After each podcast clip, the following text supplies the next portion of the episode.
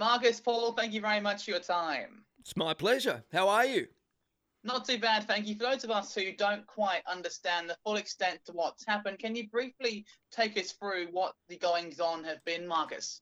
In relation to uh, the win yesterday in the federal court by the former New South Wales Deputy Premier John Barilaro, well, he has managed to successfully sue Google for defamation to the tune so far of some $715,000. Now, it's a lot of money, um, but there may well be more um, because there'll be a costs order made as well by the uh, the justice, Justice Rares, on this matter. Now, how damaging is this for freedom of speech, especially for those younger people like me whose voice may not be as projected as people like Mr. Barilaro? All right. Well, look, John claims, John, the former Deputy Premier, claimed victory uh, and that he was uh, quote unquote vindicated in the wake of what he called a relentless cyberbullying campaign by Friendly yeah. Jordies. Now, look, the issue here, uh, and look, Jordan and others, uh, you need to have some kind of shtick. You need to have some kind of, um, I don't want to use the word show, but there's a, uh, you know, a, nom de plume which is always placed on people like you, Jordan Shanks or Isaac Butterfields or anybody else. Look, for many years we've been doing satire. Politicians in our country have been lampooned and made fun of since, uh, well, since as long as I can remember. The, yeah. the issue is um, how far can you go? Now, uh, Jordan, in the work that he did on uh, the former New South Wales Deputy Premier John Barilaro, uh, com- obviously contained what the court found to be racist um, overtones. Now, that's a matter of, of, opinion, and uh, you know I respect the justice's opinion, but I don't necessarily agree with it. That's the beauty of you know a democracy. Now, the issue is, of course, um, Jordan not only used, I guess, as in the court's words, not mine, racist overtones in his in his uh, uh, work and content and videos on uh, the uh, the former New South Wales Deputy Premier, leader of the Nationals in New South Wales, but he also backed it up with evidence. Evidence that he claims he had legally tested and that, you know, obviously he thought was in the public interest. And this is where we come to, uh, I think, what is most fundamental in all of this. Is the work done by Friendly Jordies and others? And even though, obviously, uh, a court has ruled one way in this uh, particular instance. Is this work in the public interest? I will always argue, yes, it is. Yeah. I mean, the evidence produced in these videos and uh, Jordan, uh, Jordan backing it up on his, you know, on his videos and on his social media, all the rest of it, has never been tested in court.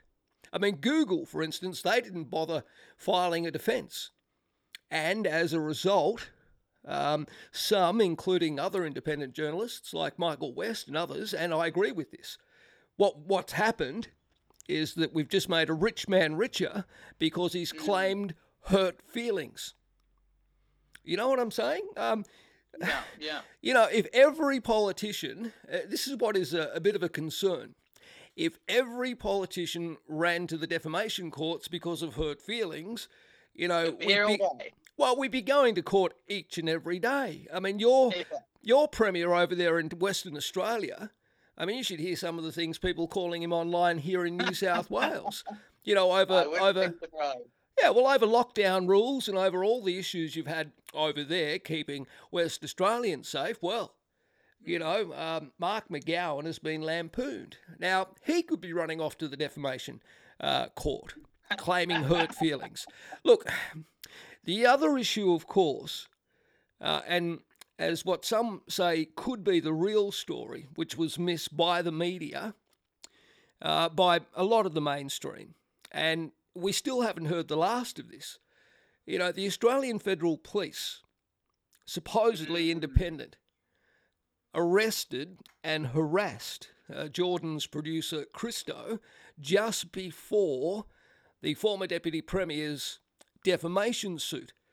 Now, yes. this hasn't seen, uh, I mean, there have been some discussions in parliamentary inquiries in New South Wales, but we haven't heard the end of this yet. And, and as I say, at the end of the day, not a single fact in the allegations of corruption and misconduct by the former Deputy Premier of New South Wales, not a single fact has been tested in court. I mean, Mr. Barilaro settled with Jordan Shanks. Uh, he mm-hmm. claimed parliamentary privilege on a, a number of, of issues.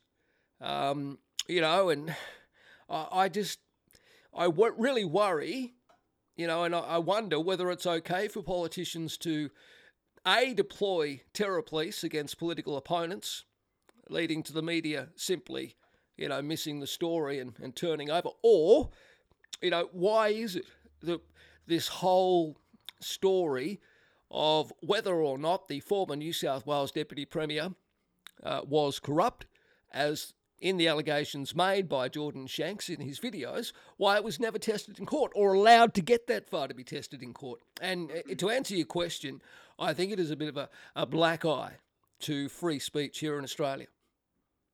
Now, Barilaro and Shanks, as you say, they've already settled their, their defamation case in court. Yeah. But one thing I want to test your uh, opinion on here is do you think this has actually helped Jordan's case in showing the power the New South Wales government actually have, suing citizens having an opinion, getting anti-terrorist police at your doorstep. Does it show a, a power problem in your state's government?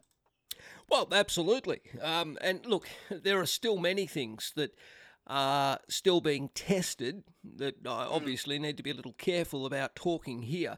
Um, you know, yeah. the Independent Commission Against Corruption has not finalised its findings on the former Premier, Gladys Berejiklian. Now, um, there were some other issues uh, in that inquiry that also included the Deputy Premier, John Barilaro. So um, I, am a little hesitant to, to fully answer your question.